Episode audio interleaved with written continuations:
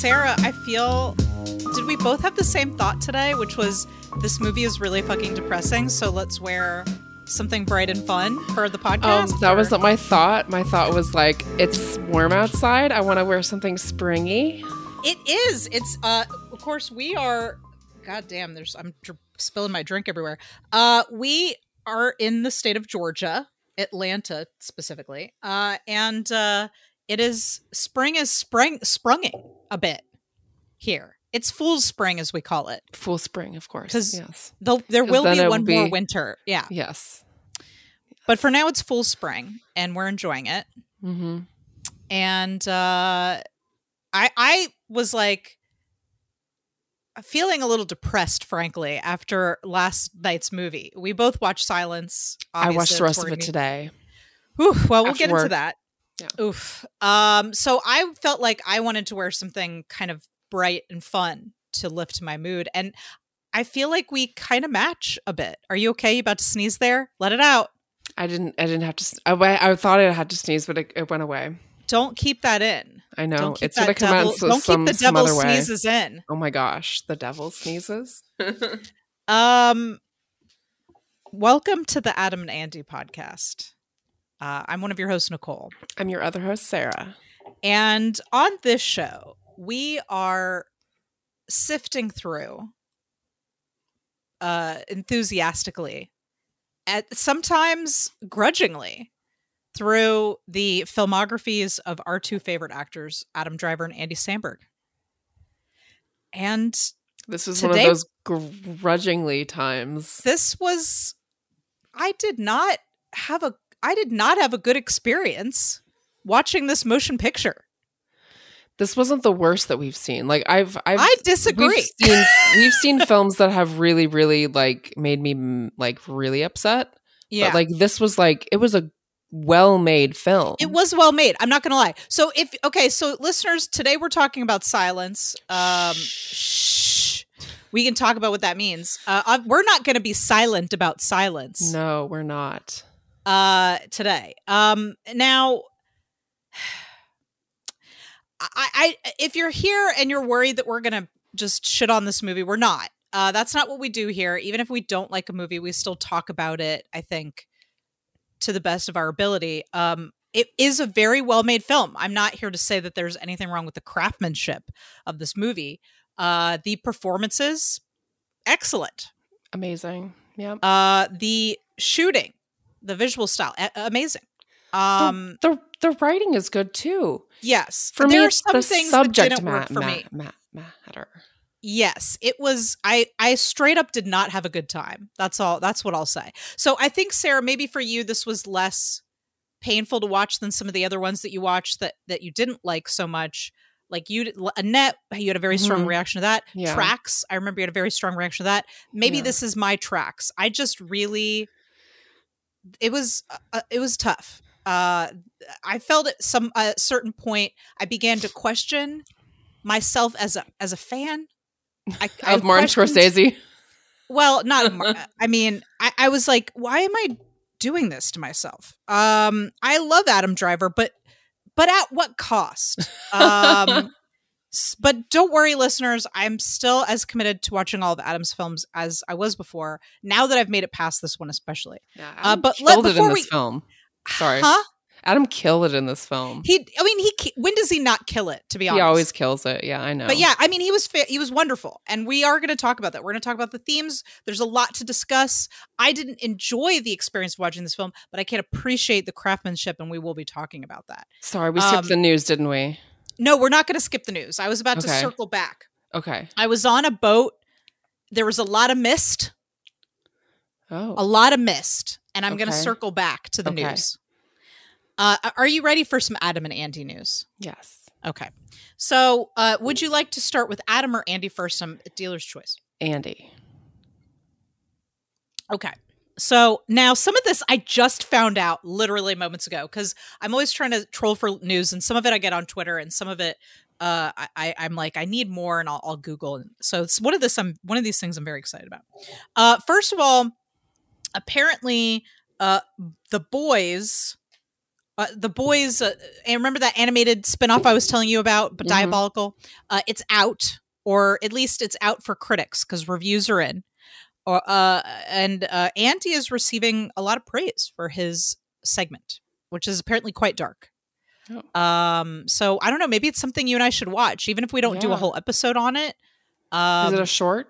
I think so. I mean, it might be a whole episode. I'll look into it, but uh, but he's does voice work on it, and also I believe maybe wrote it or worked on the team. I don't know. He was part of a team that created this segment uh, for the boys, uh, diabolical show, and he's getting you know apparently it's very apparently his segment is very good. So that's out.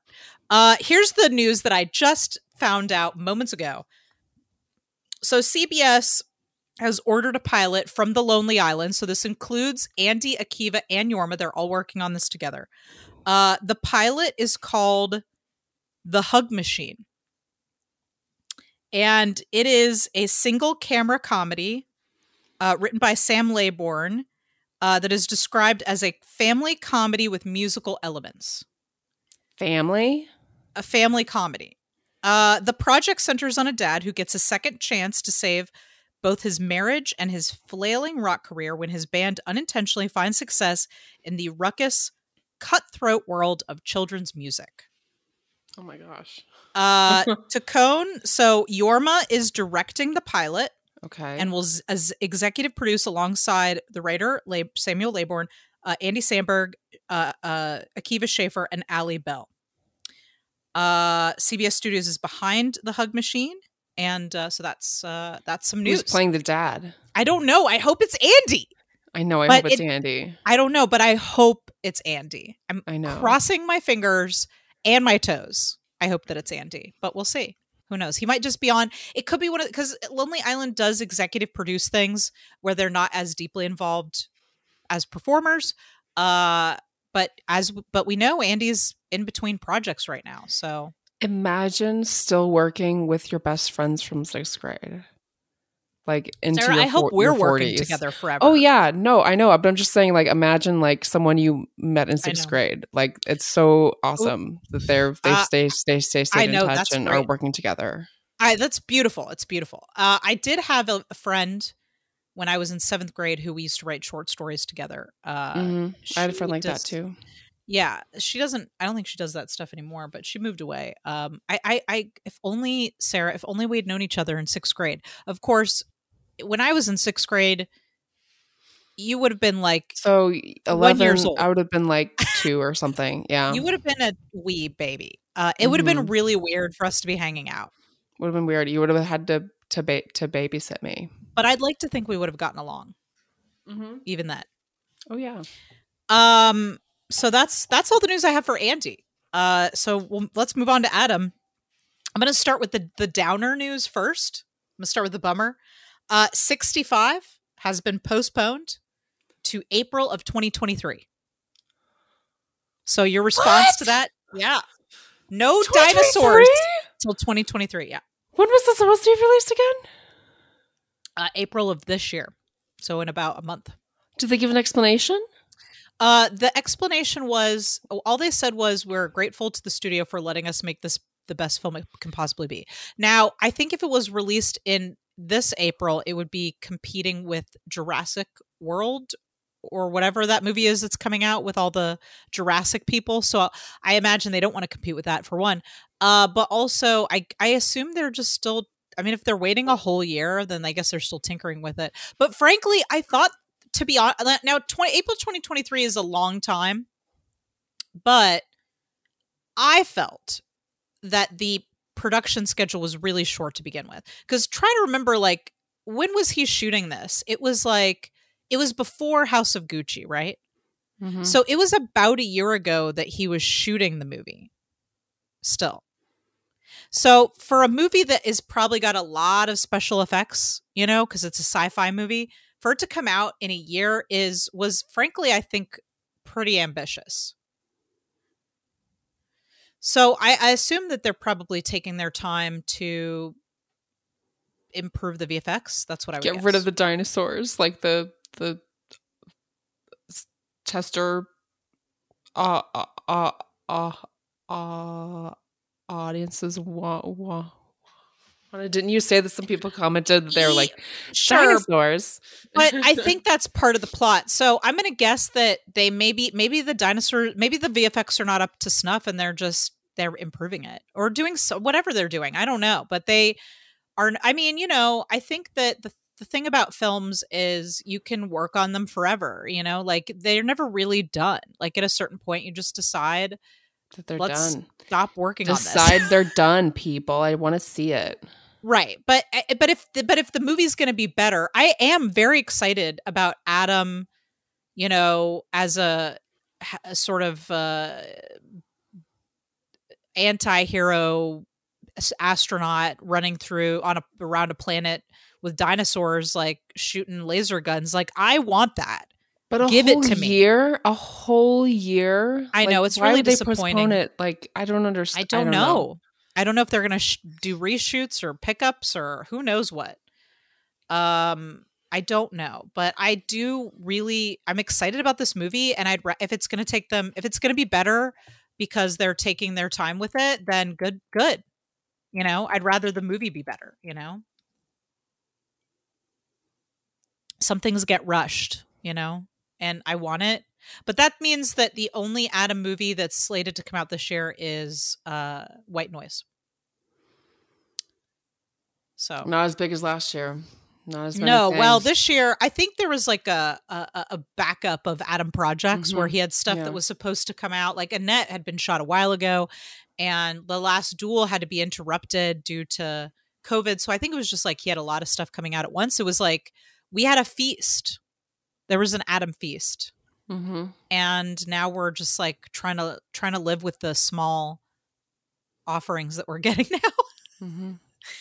uh so yeah so that's go- what's going on with 65 um and then let's see the other news i have is that adam and joanne attended the cesar awards uh last week that was really fun uh uh watching all the pic looking at all the pictures and like you know adam uh what can I say about? Because I did watch a lot of stuff from it. Um, I mean, he looked great, looked amazing. Uh, he had he wore he had a bow tie. Uh, it was so cute. Uh, Joanne looked amazing. Uh, they looked so cute, like you know, walking around together, sitting together and stuff. And um, he uh obviously was giving all these interviews and and uh, on the red carpet and he said he was saying that he's just really honored to be there. He's like i know i'm an outsider and it's really like he's he's like i'm humbled that i've been invited to be part of this. Um there were a lot of adam driver people referenced him a lot during the show. Like there were a lot of presenters who like mentioned him. Uh, Really? yes there were several. Like one guy said that that the that Adam was that he felt bad for one of the presenters said he felt bad or maybe it was the host said that he felt bad for the woman sitting behind Adam because she because he's so tall that she wouldn't be able to see through his head and so he like tried to duck down. Uh then Oh then they did like uh I think the Sparks performed so may we start? And I think one of the presenters also said said I or maybe it was the same guy. I know you want to get up there and dance, and like you can tell Joanne like understood what he was saying because they're speaking in French, and I imagine they had like a translator in their ear, but you could see Adam concentrating like super hard. Like he, he's like, I don't know what the fuck they're saying, Mhm. and Joanne, you could see like Joanne got it before he did. And the presenter was saying, "Don't you want to come up here and dance?" And she's like shaking her head, "No." oh Uh, my so that was really funny. Um, also, Did you was- watch these? I watched um Clips. clips. Okay. I did watch parts of the red carpet. I did watch part of the red carpet. I was like grading for work and I had my grades up in one window and in another window I was trying to watch the live stream, but I couldn't get the I couldn't watch the show so I just had to Twitter Thank you Adam Dr- Driver Stan Twitter for all the clips and photos and everything cuz I didn't have access to the show so I did get to see like the best I think the best parts of it. Uh, there was also a couple presenters that younger women who came up there and were saying like, I, Adam, I've loved you ever since girls, and like I can't believe you know, uh, you know, now I'm up here, you know, and you're getting, you know, you've been nominated. Like people talked about him constantly. Joanne's like Joanne's like holding his hand like I'm sure Oh, she's gosh. used to it. You know, I know. like Can you imagine being ma- ma- ma- ma- hell yeah, I'd be like, that? yeah, you're right. If it was me, I'd be like, yeah, you're right. I am married to the hottest man on earth. Me. That's how I would feel. I would be like, I'm the one who gets to go home with this. You know? And I'm I hope that I'm sure I hope that's how she feels. Anyways, Yeah. Adam did not win the award for best actor, unfortunately. Uh, but the Sparks uh, and and and it did win some awards. They won best uh, um, original music. They won best film editing and they won best sound design and I think a few more things, but those are the big ones that I remember them winning.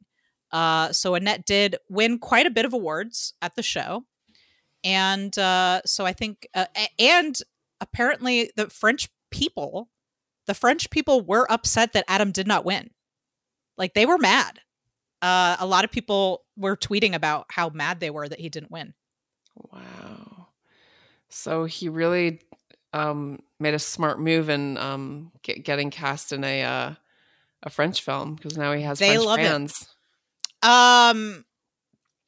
Well, I think he probably picked the project because he was interested in the project. But yeah, like uh, certainly he was embraced by the French. I, sidebar: the SAG Awards happened the same weekend, I think, and even though he wasn't even at the SAG Awards, he was still mentioned at the SAG Awards. Like, um, I think it was Jean Smart who was accepting for Hacks. She was talking about the production designer or somebody, and, and she said, she said that guy's name is Adam something, and she was like, I almost said Adam Driver, and it's like he can't, you can't not talk about him. Like he is everywhere.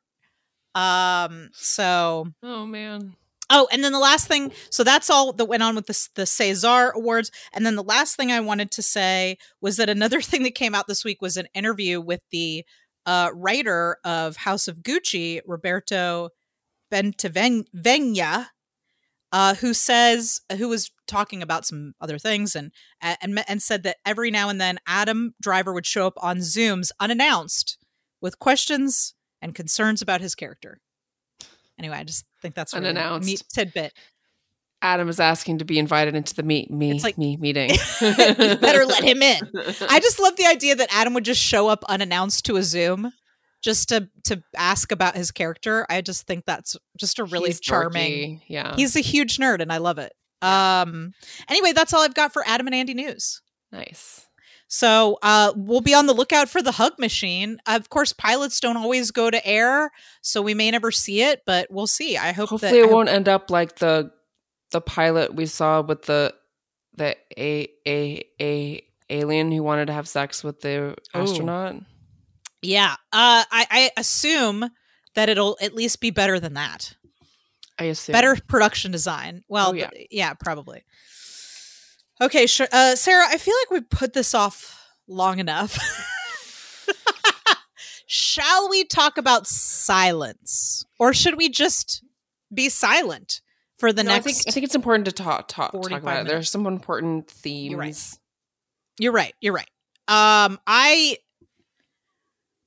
okay. I've already said I did not enjoy this film. I think Mhm. I enjoyed this film the least of everything that we've watched. Like, I think if you had, if you told me I had to watch either this or That's My Boy again, I'd watch That's My Boy.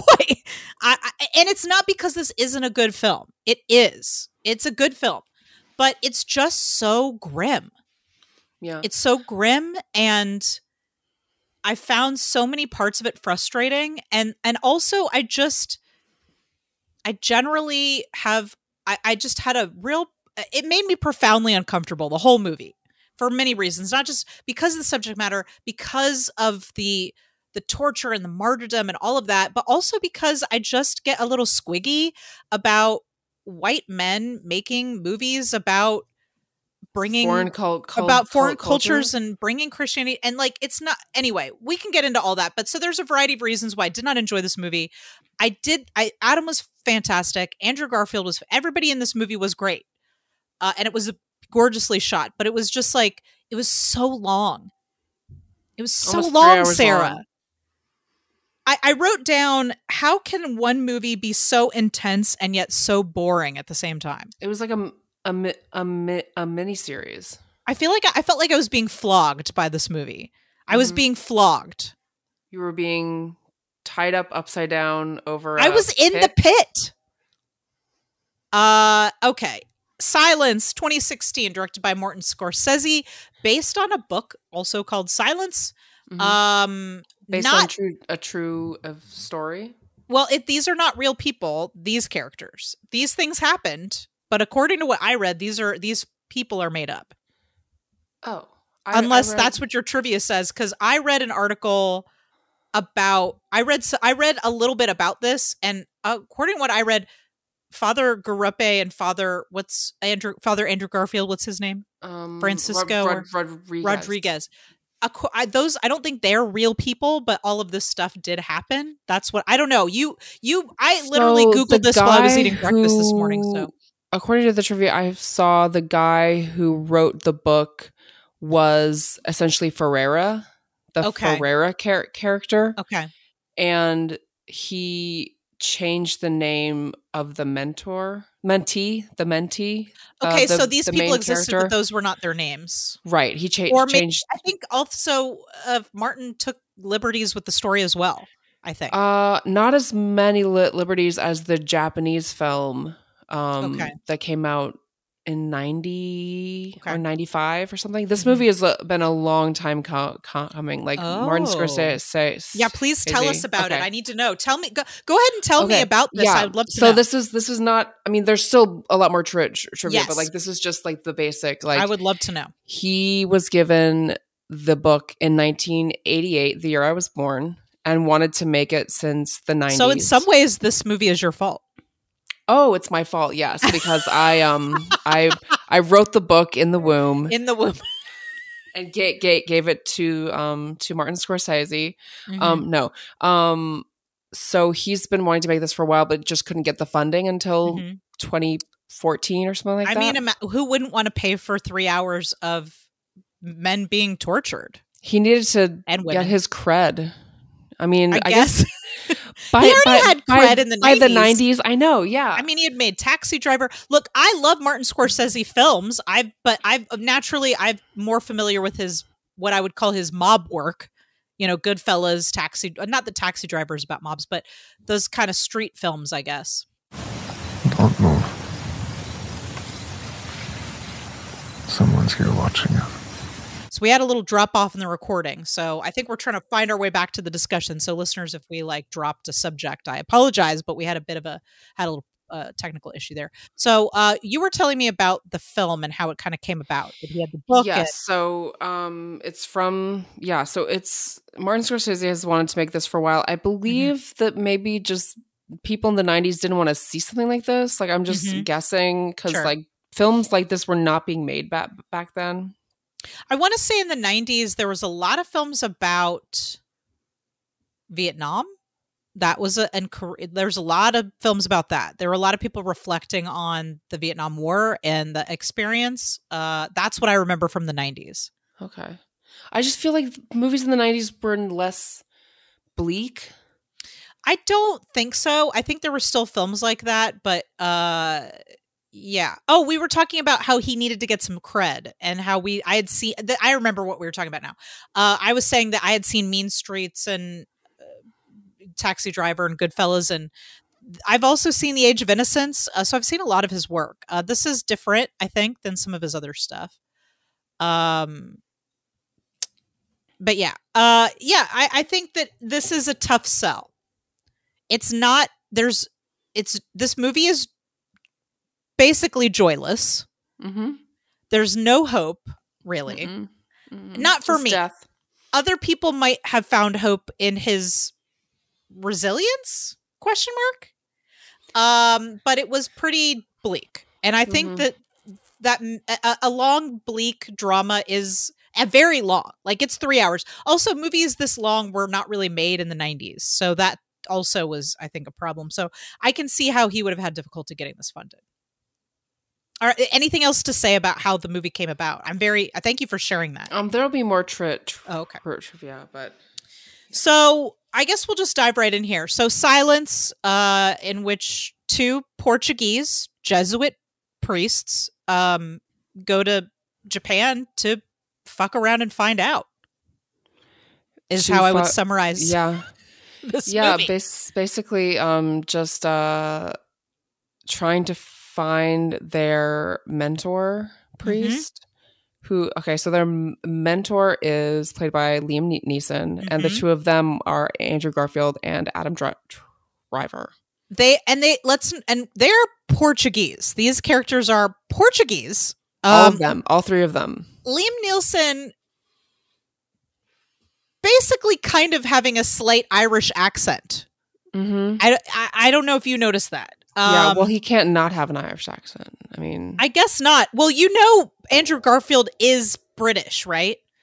I think so. He's in so many American films that like I you can't forget. tell. It's like Tom Holland. I can't. Yeah, I don't. It's like I forget that he's not an American. But I mean, Andrew Garfield sounds like an American when he, He does. speaks. I mean, of course, he's doing an accent here. I'm not. I don't know. I can't. Listeners, I know we have some international, uh, non-U.S. I should say, listeners. Maybe you can give us some insight into the accents. I didn't find them particularly bad, but uh, I do. I didn't find them particularly good. E- e- e- either. Adam did a fine job. Uh, he, uh, you know, Adam's accents are not. You, it's really hard for him to suppress that sort of midwestern twang he has. Mhm. I think that's really hard for him. But so I think he was doing an okay job here.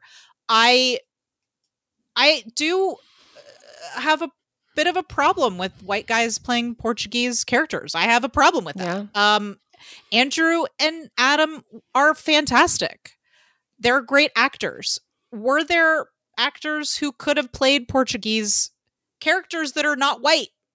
Is my yeah, question. It's actually one of my. I guess I can sprinkle in trivia here and there because there's a lot. Yeah. But um, so yes, basically I can please. sprinkle Everything this you, in. anything you could do. Yeah. So um, the original cast Mhm. was la la la Robert De Niro, Joe Pesci, Pesci. no, um, it Ray was, Liotta. Huh? Where is it? Okay.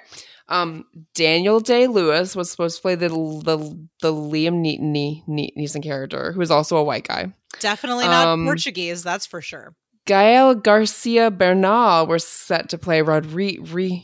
Okay. Um, Okay. he is Hispanic. Yeah. Um, and Benicio del Toro was set to play uh, Brother Garupe. Adam's character. Yes. Okay, well, that would have been a little closer to the mark. I think that would have been closer. to the mark. Sure. At least we're not putting white guys in there.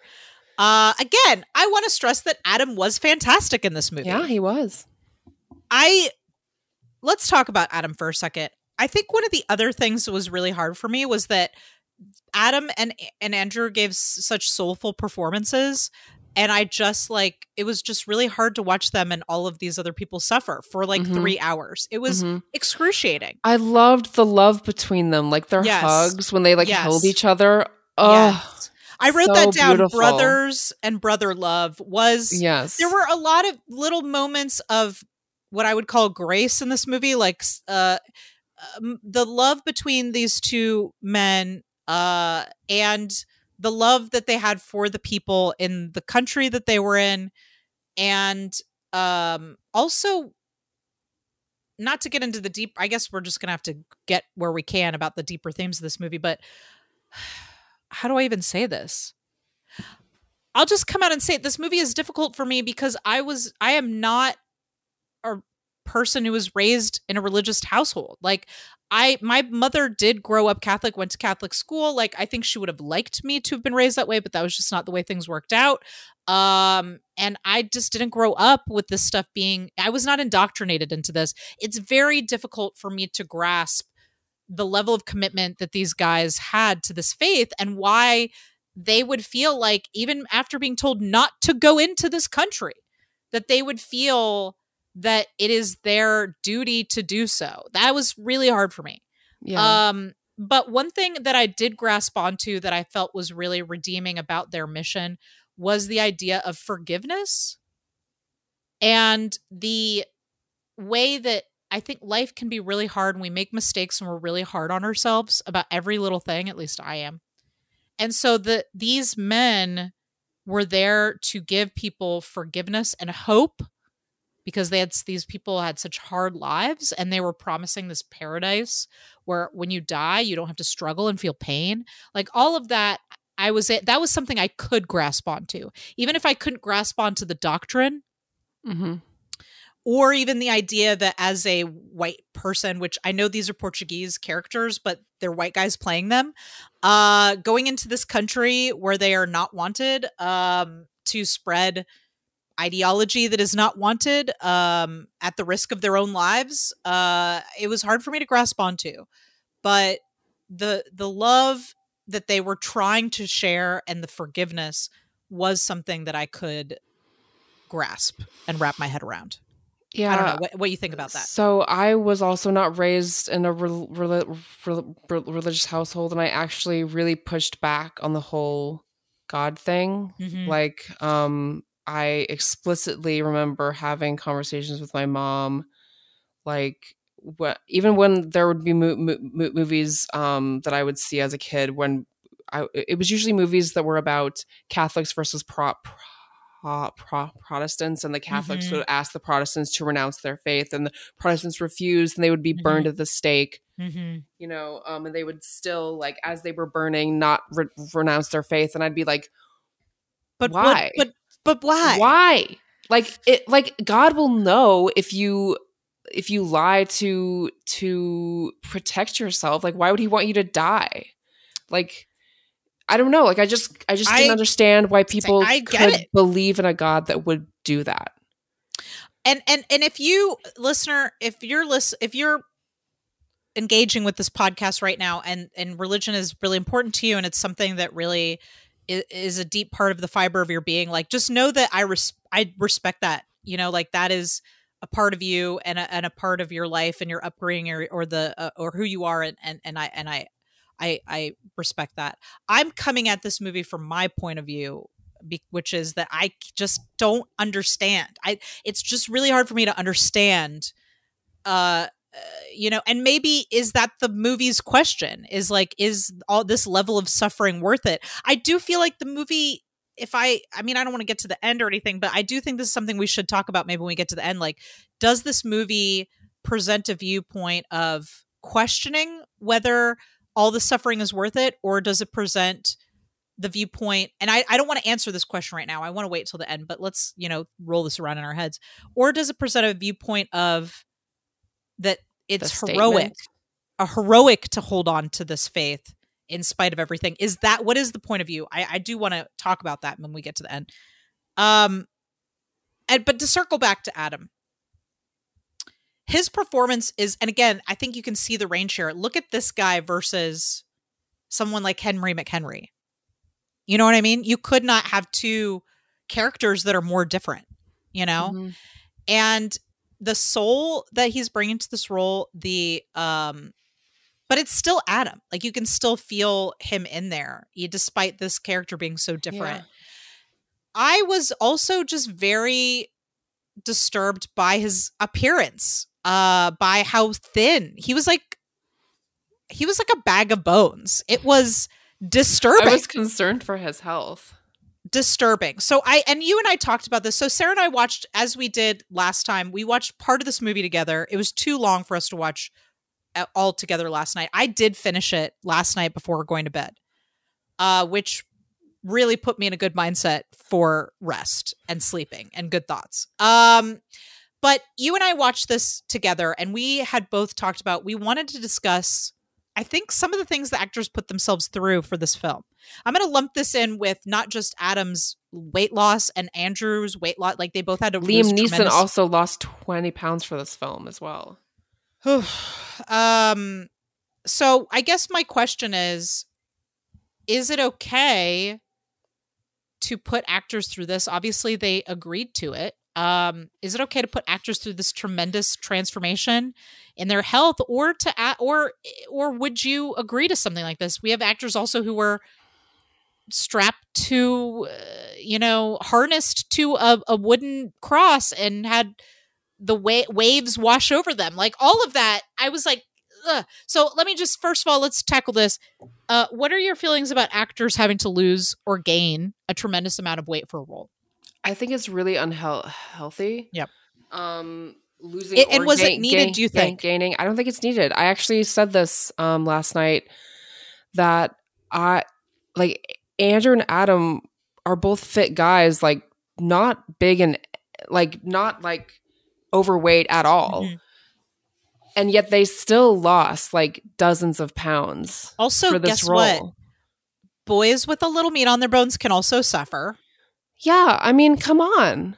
Like why I- why did why did the actors have to suffer as well as the characters? I agree. That's my main.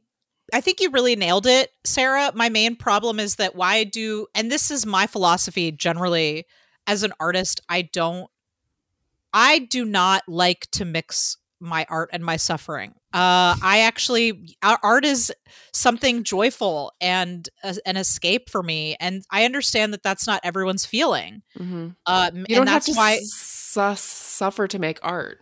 I that's how I feel and I understand that not everybody feels that way and not everybody and some people are coming to art for the catharsis of suffering. I'm not. Um and some people are coming to it saying I will do whatever it takes to Yeah. communicate. And I and I do understand, I will say this Sarah, I do understand the thing the mindset of like okay, well these are two people that are on an island where they have no access to food really. They're eating like literally tiny pieces of minnows uh occasionally. They don't have access to water. They're being you know uh you know essentially starved. And so they wanted the actors maybe to uh, mirror that appearance. I, I but but it's it's it seems very extreme to me and i feel like i would have believed their hunger without having to physically see every rib hmm in Adam's body. Like it was upsetting. What it did is it distracted from the story, from the work. It made me concerned about the actual Mhm. person Mhm. and and judgmental of the filmmakers. Um, I just wanted to wrap him up in a very. I wanted to wrap him, up. hamburgers. I wanted to give him some rotisserie, rotisserie chicken. chicken. I wanted to put a blanket on him and just and maybe give him a bath. I just was very. He was like a stray dog. I was very concerned Mhm. about him and his i don't i wouldn't say for me that it took away from the performance i still was able to focus on his uh, performance but i was yeah, i guess distracted is a good word i was like Yeah. when he's in the water with no shirt on i was like holy shit somebody please give this man something to eat i am Mhm. upset yeah, it was upset upsetting for And sure. i guess the point is to upset us right but why? Isn't the That's- point to that's upset us? question. Why make an entire film just to upset people? that's what the film felt like to me was like let's spend three hours making you feel upset for a Mhm. variety of reasons well Mhm. you know it's interesting i don't want to steal from what your partner said last night but he did have a good insight i guess where which was and i don't know if he f- watched the movie with you chris my husband surprisingly continued to watch this movie even Wow. though i told him he didn't have to yeah, I was like, you don't have to watch this shit with me. And he's like, uh, he's like, I'm already laying here in bed. I'll, I'll finish it.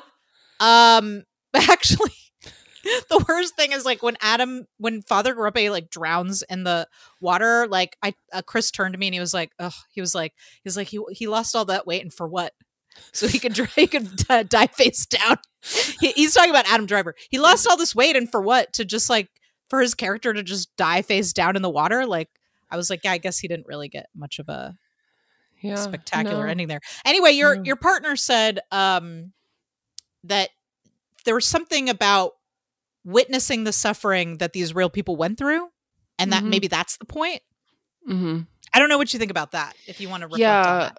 yeah. I guess it, it and like the the film was was was was dedicated to the the the Japanese Christians and the and the Japanese priests or the Jesuit priests in Yep. Japan.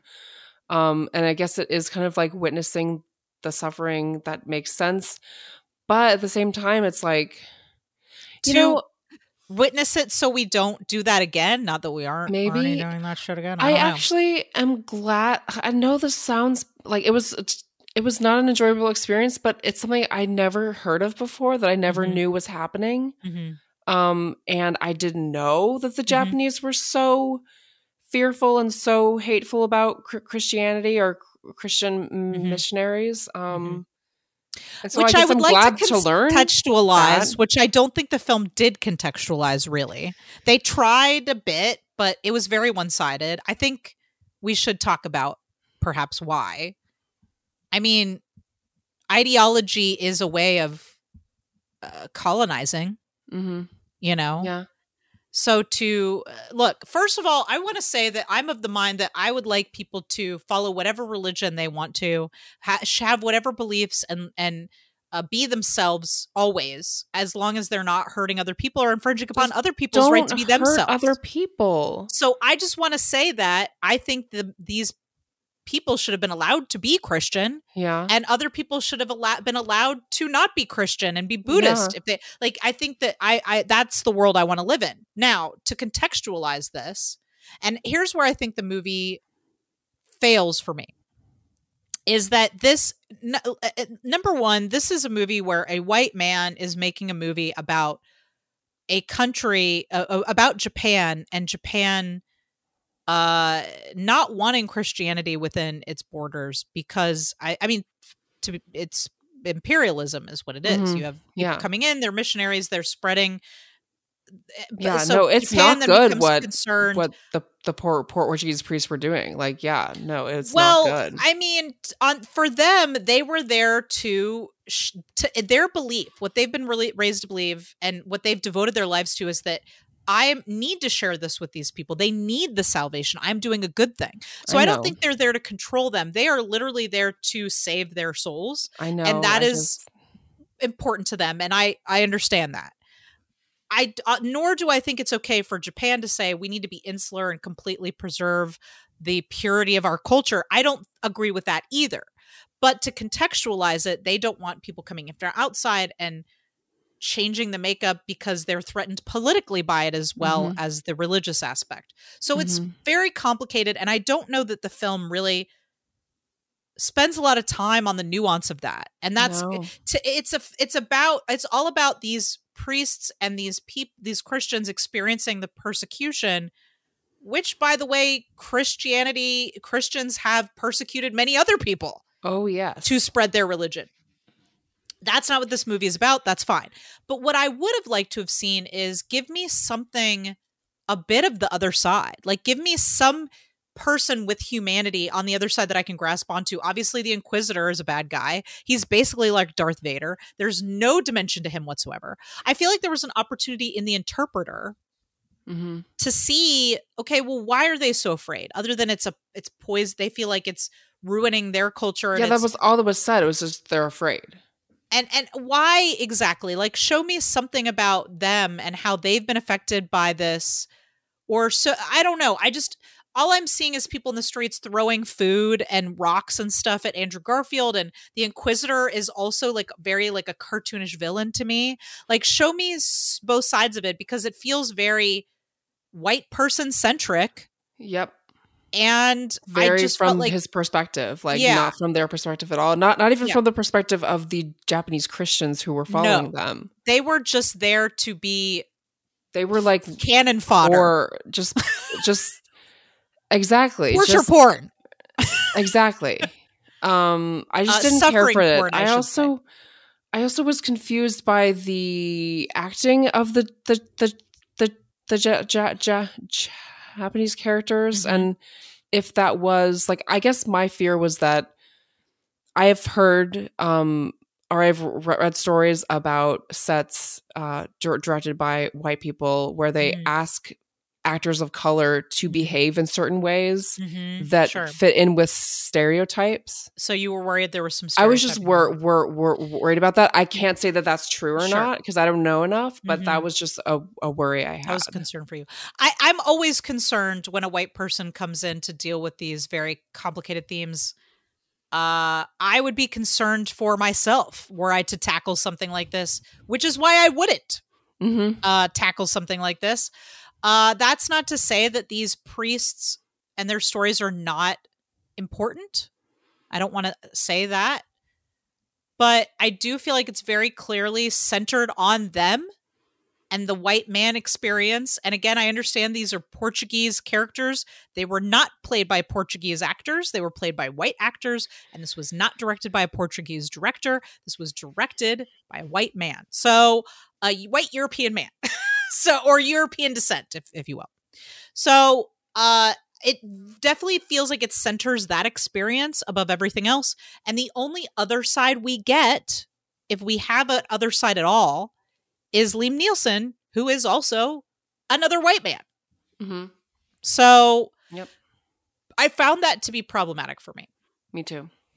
And I, and that was a thing where the, I felt like the movie didn't uh it didn't explore the story in a in a way that was as nuanced as I would have liked. No, it didn't. Um. Yeah. Um okay. So do, uh, do you have anything specific? I have some more bullet points here if you want me to go to some of these or do you have I want you to get your all your thoughts in as well. Did you have Um, anything what specific about you the want to talk character, about? The character, the like bad character who kept on having to repent? Like, um, Uh-huh. what's his name? Ki- Kichihiro. about? Ki- Kichichiro. Kichijaro. Yeah. Kichichiro. Um uh, yeah. What What did you think about him? I thought I'm going to lump this into mo- moments of un- unintentional humor. There were some moments in this movie that were unintentionally funny, I think. Uh, one of them was l- this guy coming back time and time again to confess. I think his function in the movie was to remind us that, and again, Andrew Garfield, wonderful performance, really a lot of depth, a lot of soul. This character uh was betrayed by this guy which we all saw coming. I assume he i guess he was kind of the judas of the story right? Yep. um he's betrayed by him over and over and over again and he betrays his faith over and over again. And but yet he he is always struggling to be forgiven and try again. Um and i think that was also a function of showing how andrew garfield's character is being challenged to forgive him hmm And he I- doesn't. he does yes he did Does every he? time he there was gave one him- time when he was like, he is, he is an animal, or like he is like just, just disgraceful or something. Like he, he did he say that but he yeah. still performed the rite of confession he still did it anyway even though he was it. angry i think he did that's the thing is i think he does in a way and you could maybe we don't we have to agree on that but i think that to a point of almost stubbornness and blindness this man believes that you know i have to forgive him no matter what. And i think that he did. He did perform that rite of forgiveness. And in the end they kind of ended up where that guy was like his servant and they had a relationship that spanned after you know uh you know the re- the public rejection of his his faith as well also one thing that i felt was really poignant about it was so when they're all the villagers are sent to step on the art the jesus step on the jesus right Which- um why did they have all those G- G- Jesuses? Isn't I that- assume they confiscated them. There may be a pottery. You know how they have all those sip and paint stores around here where you Mhm. go and you go with your friends, you drink wine, wine and you point. We did that for your birthday once, right? Mhm, Yeah. Maybe there's like a pottery class in the village where everybody makes a Jesus. I don't know. Um, so had he not trampled the Jesus, Andrew Garfield's character would have died. Like Andrew Garfield goes back to Goto. No one's there. He's got no food. He's got no access to water. He doesn't know where he's going. Had he not betrayed the group and trampled the Jesus, and then come back to find Andrew Garfield and give him food and water, even though he betrays him, Andrew Garfield would be dead. hmm So in a way, he kind of owes him his life for that betrayal. You know, hmm I don't know. Um, but where let me circle back to the unintentionally funny. I did find him running in with enthusiasm each time asking to confess. There was something there was a bit absurd absurd about it and almost humorous. Yeah, I agree. It was. It was also pathetic. Like, well, yeah, I was think like- he's supposed to be pathetic. Yeah. Um, I thought the actor did a really good job. Like, I thought the actor was He was excellent. Yeah, he really Um, was. uh and uh yeah i guess i just uh I, you know would have been i guess this involves talking a little bit about how it the last half of it goes like the the ending i guess Mhm. it would have been more interesting if he would have if A- Andrew Garfield's character. So a few times this character says, "Where is God? Is God here? Is God listening? Is Mhm. God with me?" yeah. And I think it would have been more interesting if he had, would have had decided, "No, he's not. God is not here. He's Mhm. maybe he doesn't exist, and I Mhm. will become a Bu- Bu- Buddhist like on my own Mhm. and learn about that and Mhm. lead a ha- happy life and leave Christianity behind and." So you wanted to see him completely reject. I don't know how you Because- could after that much indoctrination, after everything Yeah. you've been through, after all the suffering. I- I I think we are wired to justify what happens to us. You know. Yeah. Um. So the other moment of unintentional humor, and I I may get dragged for this. To, yeah, I don't. I think this is partially like just me being profoundly uncomfortable with this movie and like just moment like having to laugh at something. Uh, but when that guy gets his head samurai chopped off and the body's like squirting blood out of the neck. It felt Mhm. very Monty Python to me, and I know that it's not meant to be that way. But I turned to Chris and I and I was like, "As I mean, I know they're not trying to be funny, but it's kind of funny, right?" Um, and I know that there What was did just Chris something say? he was he looked at me like I was like a fucking monster. Um, so before you drag me, just know that I think this is just a, a reaction to me being profoundly uncomfortable for like two hours. But uh, somebody out there must have also felt the Monty Python vibes. Uh, besides me, Sarah does not agree. It's okay. No, I was. It wasn't that. It didn't even upset me that much. It was just like, oh, here we go, more of more of this. More Like, suffering. It's I almost know. like at a certain point, there's so much suffering you can't. It, you can't uh, now. Andrew Garfield was recently in a movie, and I don't want to spoil it for you if you haven't seen the movie that he's in. So I'm just not going to say what it is. But those of you who've seen the movie, you know what I'm saying. This movie that he was in that I just saw, that's still in theaters, um, was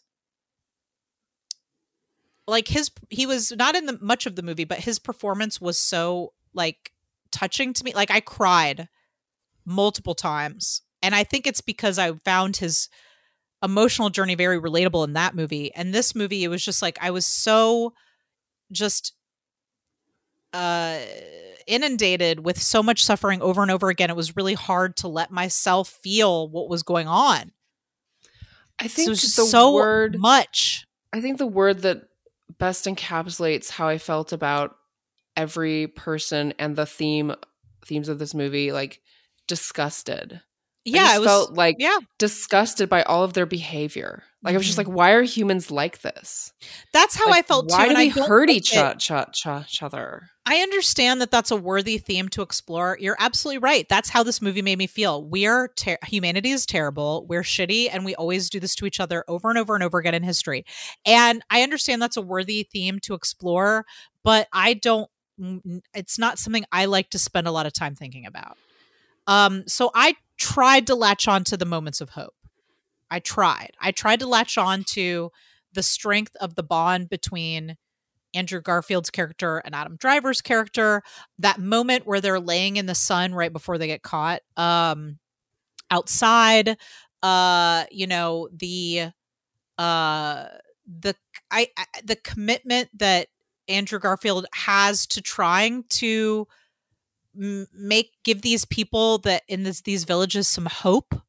You know, Mhm. uh and forgiveness those are all things that i was latching onto and the rest of it was just like just real hard for me to digest um the last moment of and i think maybe this was a bit intentional in its humor one of my favorite moments in the movie was when they were hiding in the shack and people were coming to, to seek confession at night and adam driver is like trying to take confession, but he does not understand enough of the language to know what this woman is saying to him. And he keeps mm-hmm. asking her to repeat herself. and there was something about it that very Adam about it that was like, it reminded me of like the frustration he must have trying to like be on a Zoom call or something. Like there was something relatable and funny about it to me. Um, I don't know if you remember even that remember that scene that I'm talking about. I I think I'd remember it, but I don't remember his expression or his Yeah. exact. I um, really liked that part. uh it was just a little bit of moment of humanity uh so and i wrote down several times this movie is the worst um oh it feels it felt like a cult there were moments of it that felt Mhm. very cultish to me yeah. um so without an absence of hope for me and i understand maybe some other people did find hope if you're very strong in your faith to see someone go through all of this and still not inside obviously out externally he had to reject his faith. I think the movie is pretty clear at the end that he did not inside reject it just on the outside. But in absence of that of hope or in absence of some kind of subtlety where we're looking at both sides of the equation a little bit more um i feel like to me this movie is about captivity. It's about the psychological effects of captivity and uh the manipulation of a ca- of captors on their prisoners and it's about stockholm syndrome ultimately that's what the movie was about for me i don't know how you feel about that or if you disagree Oh my gosh, I just had this this uh flash of like like G, G, G, G, Jesus being their their cat cat captor, like the captor of Oh. the priests. That's I know, what i that meant sounds- but no, no, no, I know, but I'm just saying, Yeah. like when you said that, I understood what you meant, but I also like in my mind was like, like they're they're also being held prisoner by by their faith. by their faith a bit yeah uh for sure um um yeah i do think that that is valid that they were they were captives Mm-hmm. and and also like something else i wanted to ask like mhm. why did liam neeson and andrew garfield's characters stay in japan like why didn't they move back to port portugal I don't think they could get off. I don't think they could get back home. I think they had to stay. I think they were still prisoners, essentially.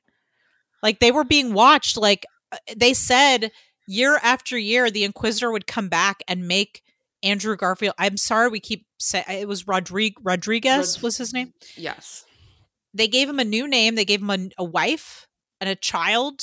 They made him every year write down that he renounced his faith every year. He, I don't think they were free men. I mean, number Mm. one, it's not like they could hop on the bullet train and head back to Portugal. You know, so there was an easy. It was not easy. It was a there was no easy way to get out of the country. Travel, yeah. Uh, Japan is in the middle of the ocean. yeah Um, but also I think they were. I don't think they were free men. I think they were captive for the rest of their lives. oh so depressing It's so depressing, and to watch them going through Christian artifacts and getting I other people say, sent i know I ugh, it's just like it hurts me so deeply to watch Adam Driver's character running into the water to try to save these people that are drowning to And be drowned himself. himself. It's just like I understand that suffering and pain exists and we have to reflect on that, but like I why? Like what yeah.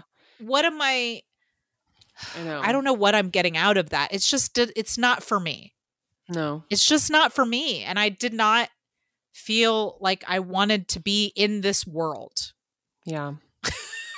Um i want to talk about the jesus speaks scene which one the one where andrew garfield is being told you need to step on the G- the jesus artifact Mhm. or so that all these people will not be stuck in the pit mm-hmm. you need to you know think a little think about them and and and and, and what they're going through and understand that it's not a, the doctrine is and is not as, what is most important here and and that as he is uh, looking down at this jesus this it begins to speak to him that's the scene i want to talk about Mm-hmm. okay so i don't know what your thoughts are about that where he's like i mean by like, that point hey there, bud. like hey there, a big guy. You know, he's like, hey there, big guy. Step on me. Step on me, buddy. I want you to step on me. What did you think about that scene? I was like, all right, all right, well, whatever. As uh, just get maybe through through through this faster. Who cares? Like, I mean, I, that was done. l- You I was done. done. You had I shut was down like, I was like, just fucking step on him. Like, who? Please, come on. I want this movie to be over. I feel like I'm in the pit. like, I Uh, feel like if God or Jesus really cares about you, they're gonna understand if you step on them. Like, metaphorically. And if they're not, then they're jerks. That's Yeah. what I'm saying. Yeah. Um I from a filmmaking standpoint did not I understand why it was in the movie, but I did it I did not care for it. It was again unintentionally funny to me that Jesus was talking back to him. I I I was really struggle not to laugh. And and again, I am coming at this from my own point of view, which is where I am on the outside looking at this into as an intellectual exercise. I don't I cannot relate to this level of dedication to this particular thing. I, I just can't. Um so when he when Jesus starts talking, I was like, oh, this is uh is this the best way to communicate what's happening? Um it I don't know, it just felt out of place to me. Like I understand there were moments where he like sees himself in the water and he's like looking at thinking Yeah, about was the pictures. weird. It it felt really weird and out of place to me. Like that would have felt more like it made more sense in a movie like Goodfellas, which where there was a lot of kind of breaking of reality. Uh, this the Yeah, this it, it feel was right so it. grounded in reality most of the time that it just felt really weird to me. yeah it was really weird and i was really like i mean i i was ready for the film to be over but i also like knew that it was weird and was kind of like i mean yeah like if he needs jesus to talk to him to tell him that it's okay like fine i guess he just really needs that but I mean, look, my I just got a bunch of Girl Scout cookies from my one of my daughter's classmates. And every night, Sarah, when I go to my secret cabinet with the Girl Scout cookies in it, because I'm not going to share with my kids, the tag-alongs they speak to me. really And they say, Go ahead, me. Nicole. You can have me. You can eat me. Put me in your mouth. And not just one. They're like, put three or four of me in your mouth. And then the Sam- the Samoas are also like, hey, don't forget about us. Put us in your mouth also. Hey, Okay. Uh um here's a little tidbit I can share about the article that I read. Uh, it was a priest kind of contextualizing some of this stuff. And he's uh, this is the thing that I didn't really consider because at the end I was like, okay, he needs Jesus to give him the permission to to to step on him so that he can save these people. That's what I was thinking, right? But the priest who was talking about this movie said that it's not about saving the people. It's not about saving their physical bodies. It's about Jesus asking of him to step on him because Jesus asks of him to do that thing.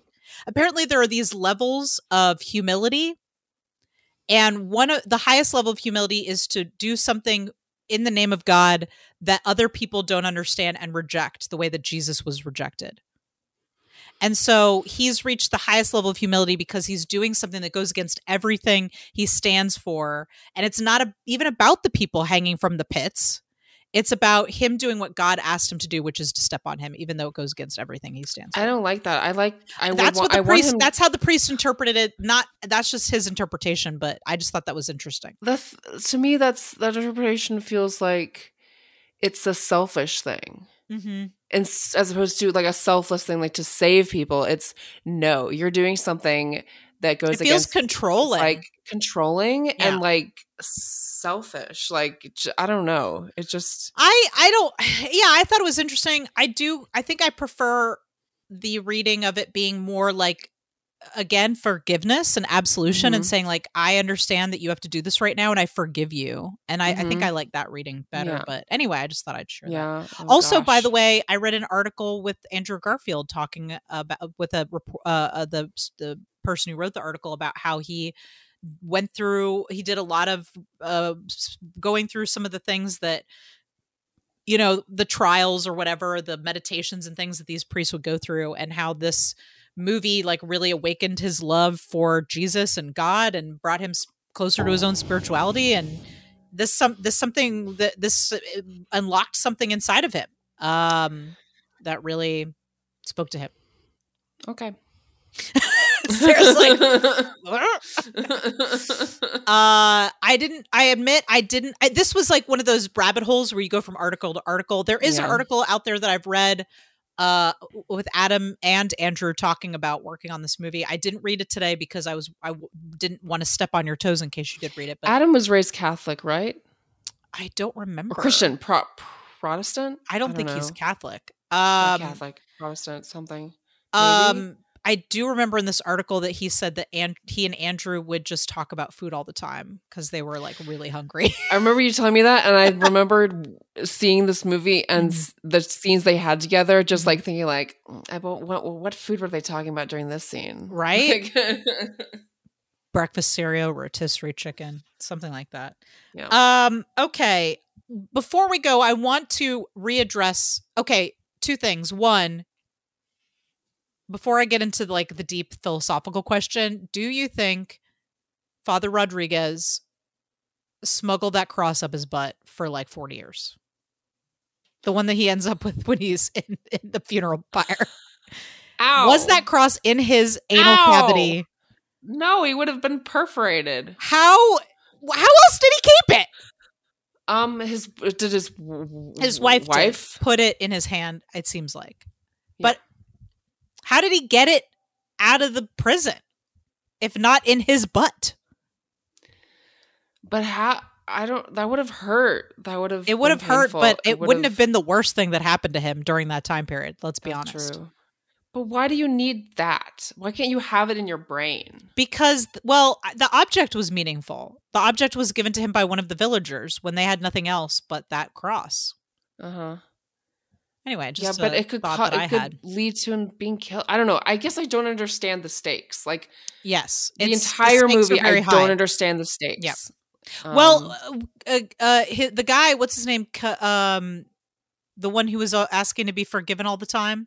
He was. He had a, a religious artifact in a sack. I mean, hide that shit better, dude. Hide Mhm. that shit better. Anyway, but maybe that was the point. Is he was tired of hiding. Mhm, Remember, he had the religious artifact in a little baggie around his neck, mhm, and they took him away, presumably to kill him. I assume. mhm. Um. All right. So my last question is not about Father Rodrigues's butt. My last question is but his butt. You know where he potentially smuggled this. oh, I'm sorry. I was like, when did we see a- a- Andrew Garfield's butt? Well, I think we saw it a bit when he was like writhing around on his prison floor, perhaps with his like very sort of diapery thing he was wearing. Um, does this movie present a point of view that this kind of mentality is destructive to those involved? Uh, that it is rigid, that it leads to suffering, or does this movie present the point of view that this is a heroic act to hold on to your faith in spite of what happens to you and others around you? What is the point of view? Because it's got to be one of the two, I feel like. Could it be both? Could I- it be I- up to interpretation? Could Martin Scorsese have wanted you to interpret it however you want to? I kind of feel that the movie could be equally viewed with both lenses. Like Mm-hmm. both of those make complete sense, which makes me think that he wa- wanted it to be that way. Okay. I disagree. Um, I do think that it presents us with suffering, but as an act of martyrdom and heroism. And the reason that I think that is mostly because of the last shot, which is of him holding the cross Mm-hmm. inside of the barrel. Um, because if the movie had just ended with this guy being a prisoner and having to renounce his faith publicly, but privately inside, still holding on to it, um, I think I, I don't know. I, I just don't think that's what I get from this movie. I think that I think this movie is saying like this was a thing that happened that these folks went through and we should witness that um but that ultimately the uh resilience of his faith is heroic that's what i think the movie's saying Yeah. that's what i got but i'm The not saying it's not open to interpretation. The last shot for me, I did not even think about it being heroic. I when I saw that, I was like, how sad is that? That even after all these years, he still clung to that and didn't Mhm. try to adapt, didn't try to by smuggling it in his butt obviously I'm just saying, didn't try to learn about Buddhism, didn't try to Mhm. expand his Mhm. brain, Mhm. um, his horizons. Like Mhm. instead of growing, he just clung to this old Mhm. faith that would kill him. yeah That to me was sadness. That Okay. that was very clearly how sad is that, as opposed Mm-hmm. to how heroic is that. So that's what I'm saying is that it could re- legit- so legitimately it be interpreted and interpretation Mhm. I th- oh wow. Okay. Yeah, I, that's fair. That's fair. Um and I, I don't want to make I, I want to make it clear that I don't think that the inquisitor or these people that were torturing everyone were justified in any way. Like they are not. Like what they did was horrible and people these people should have been allowed to if they wanted to be Christian, they should have been allowed that. They Mhm. should have also been allowed to a- adjust the co- Christianity and its I- and iconography to fit their the the Japanese experience. culture. yeah, they should have been allowed to do that, which I remember Liam Neeson's character talking about in a very negative way. So I Mhm. don't think I don't think anybody was really in the right here.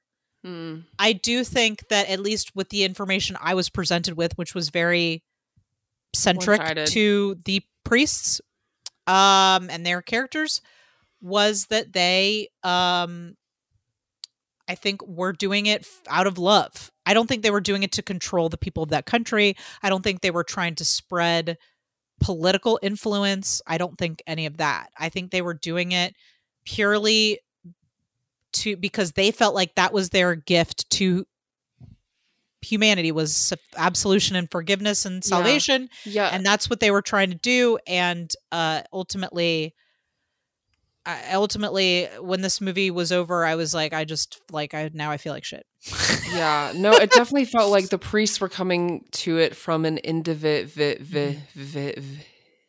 perspective, but Mhm. the the Japanese, uh, the Inquit Quit Inquisitor and his crew were coming to it from not an individual perspective, but Mhm. from a cultural, poli- pol- pol- pol- political, like Mhm. bigger pi- Yeah. picture perspe- perspective. but sending the missionaries to japan in the first place i think was a ideological and politically motivated thing i mean that Mhm. was kind of the purpose of sending Yeah. them there in the first place even if that isn't what they were there for what the individuals were there Yeah. for. Yeah. All right. Uh final thoughts on this film and or and ish. Would you recommend this to a fan of Adam Driver's work?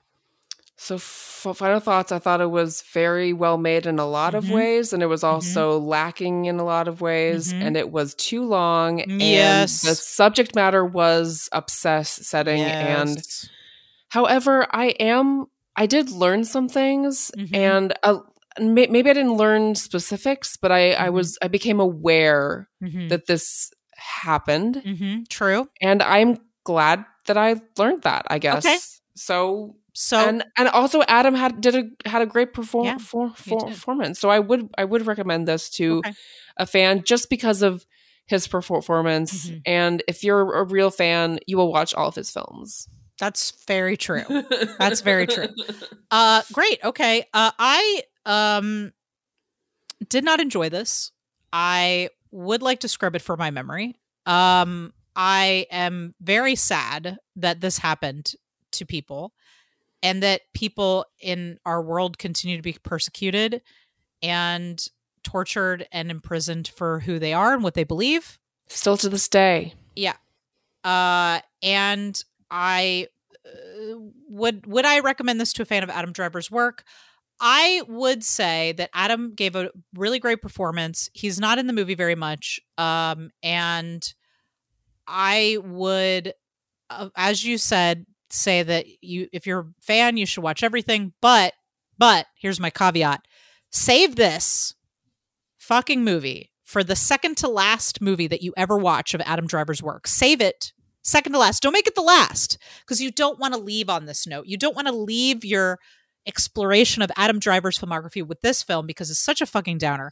So save it to the second to last and and then make your last film something you've been saving up that you know is going to be uh like a more enjoyable experience like Logan Lucky or Mm-hmm. uh The Dead Don't Die or Paterson which you haven't watched but Paterson I feel like this movie is a wound like a big Mhm. gaping festering wound and Paterson is like a bomb to this wound Mm-hmm. so if we were not waiting for the all-powerful wheel to bestow upon us the time at which we could watch Paterson, Sarah, I would immediately post haste follow this up by watching Paterson.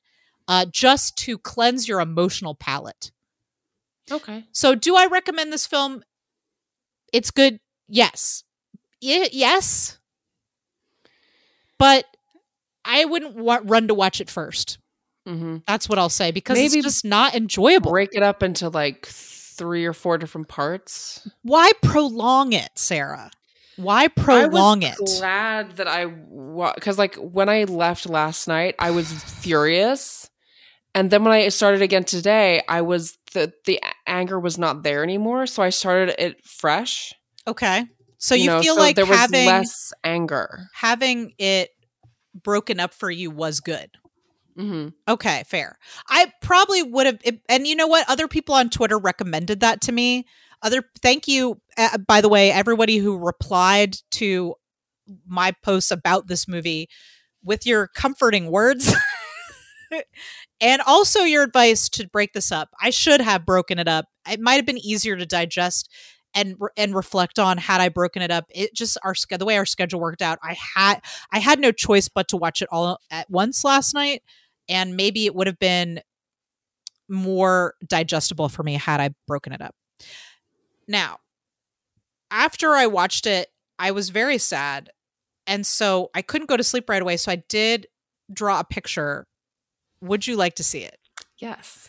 Okay, so I'm going to show it to you. So, listeners, unfortunately, you'll only be able to see this if you're watching the vidcast, but I am going to post it to Twitter. I've been posting some of my pictures. So, I did, I had to draw a picture of my sweet baby Rick. Uh, this is the, a picture of Rick uh, from Oh Tracks. And so that's what I did last night because I was super sad and I just needed to heal a bit. Um, yeah, so this is a picture I drew of Rick from Tracks. Aww. Anyway. so cute. He's adorable. Uh, so okay, we made it through silence. At least I don't have to watch this again. Thank God. Um, Sarah, do you have any moments of thirst at I think- all? I think he was still like he still had some moments where he looked very ha- ha- Mhm. handsome and Mhm. and Mm-hmm. and um like he still he still had the charisma and the Yes, the, he. You cannot bo- tamper down the charisma. You the can't. body la- la- la- language that was and The way he was, like, moved thundering through the Yeah. woods, even though he was trying to crouch down and make himself tiny. Yeah, like Yeah. he was so he was so uh I just would have, you know, he should I just you I know, wanted to was concerned about his weight. I yeah. wanted to feed him. I wanted to feed him so badly. I just wanted to Mhm. spoon feed him. I wanted to hold out a chicken. I wanted to hold out a rotisserie chicken arm for him to bite into. That's Mhm. I was concerned. Yeah, I I just was I I know this sounds weird, but like every time that we saw like part of his skin, Mm-hmm. I was just and it was like bones. I Mhm. was like picturing like his wife, like Joanna, being like, "When are you going to eat something?" Like, "Oh my god, I know you that would be. I Like, agree. That would be hard. Would you be concerned about Chris? Like, I would. Uh, I and they're both actors, so maybe it's different for them. But yeah, I feel like if I was dramatically, you know, re- re- changing my body for a role, I feel like my partner would be concerned about me. You Mhm. know, he'd be slipping me tagalongs in my sleep. You know? Um well, yeah, I think that's totally fair. I did write down some moments of thirst because as you know, I'm incorrigible and Mhm. even in a movie like this I can find things to be thirsty about. So, um number 1 on my list is ears. I feel like never has Adam's ears been so acutely on display and I love them and I just want to I want to tug on them. You love his ears? I think they're adorable. Also, they were like so on display in this movie. Because he thought- lost a lot of weight in his face. Yeah. and his his hair was kind of like a, out. Yeah. So Yeah. I thought he, his ears looked adorable. Um, there was something very vulnerable about this character, and I think we you can kind of hear us responding to that in the way that we just kind of wanted to feed him and and clothe him. Mhm. Um, but yeah, there was and not just about the skinniness, but something about this character was very vulnerable and uh sweet. sweet and like really I was wanting I wanted to take care of him. Does that is Yeah. that thirsty? I No. guess. No, May- I think it maybe. is for me. Yeah. I think there's something erotic about wanting to take care of someone wanting to take care of them. Yeah. Um, and then the last thing I would say is that he, he his character has big virgin energy, and I cannot n- but want to corrupt him. Ah, that's funny. I mean, let's say Father Garupe is, you know, he's stopping through a town on his way to his mission, and I'm I'm a bar wench handing out ale. I feel like I could show him a thing or two. That's all I'm saying. All right. That's all I'm saying. All right. As you would imagine, I'm normally up for pretty much anything in the bedroom. But I can't tell if what happened was weird or sexy. How about some trivia? I know you've got a lot of trivia, and I'm This, ready for um, it. Some of it is fu- funny too. Oh, thank so. God. I feel like this. I feel like, I, listeners, I hope you don't think less of us because we tried to make light of some of these things. This was just a really heavy movie, and our podcast is, we're trying to have fun where we can and talk about the movie honestly, but I feel like it's really, I needed some levity. Um, I think you know, it's funny. I don't know. This could be like funny in the No. sense of of Sarah, I thought a finding guy a getting it. decapitation funny. That's what I'm I saying. thought This the be funny decapitation was funny, way. so it can't be worse than that. Okay. Um, according to Liam Neeson, director Martin Scorsese is intimidating on set, and he requires absolute silence. If he hears one tiny sh- sound, it sh- shatters it for him. I'm just imagining Martin Scorsese being like, He seems fun. Like he's like Ross from Friends, where he's doing that thing where he's like, "Yeah, yeah, um, yeah, exactly. Seems like a real fun guy. This film was screened early to 40, I'm sorry, 400 Jesuit priests in Rome. I bet that was a Chuck Looks good time. I'm sure they all had fun. oh my god. Um What do you Let's think that? What do you think that screening was like afterwards? Do you think they all just were like, "Oh," they're like, "Martin, this shit is dark. like you got to put some jokes in here." They're probably like, God, I'm glad I'm not one of those priests. um so let's see. Uh where is it? I'm on pins and needles. So they shot in Taiwan. I don't know. Okay. That's not that's not uh All right. yeah. Um I mean, the locale was gorgeous. Like the shots were beautiful. It was a beautifully shot film. the film's premiere was Mm-hmm. held at the Vatican. Wow. Martin, you don't have to try this hard. You really don't. Shit. Um okay, so the producer Irwin Winkler said that he Mm-hmm. personally believes this film is the best film Martin has ever done. I don't agree, but I I feel like I guess it all depends on what speaks to you. Okay, here's here's the last thing and it is kind of funny.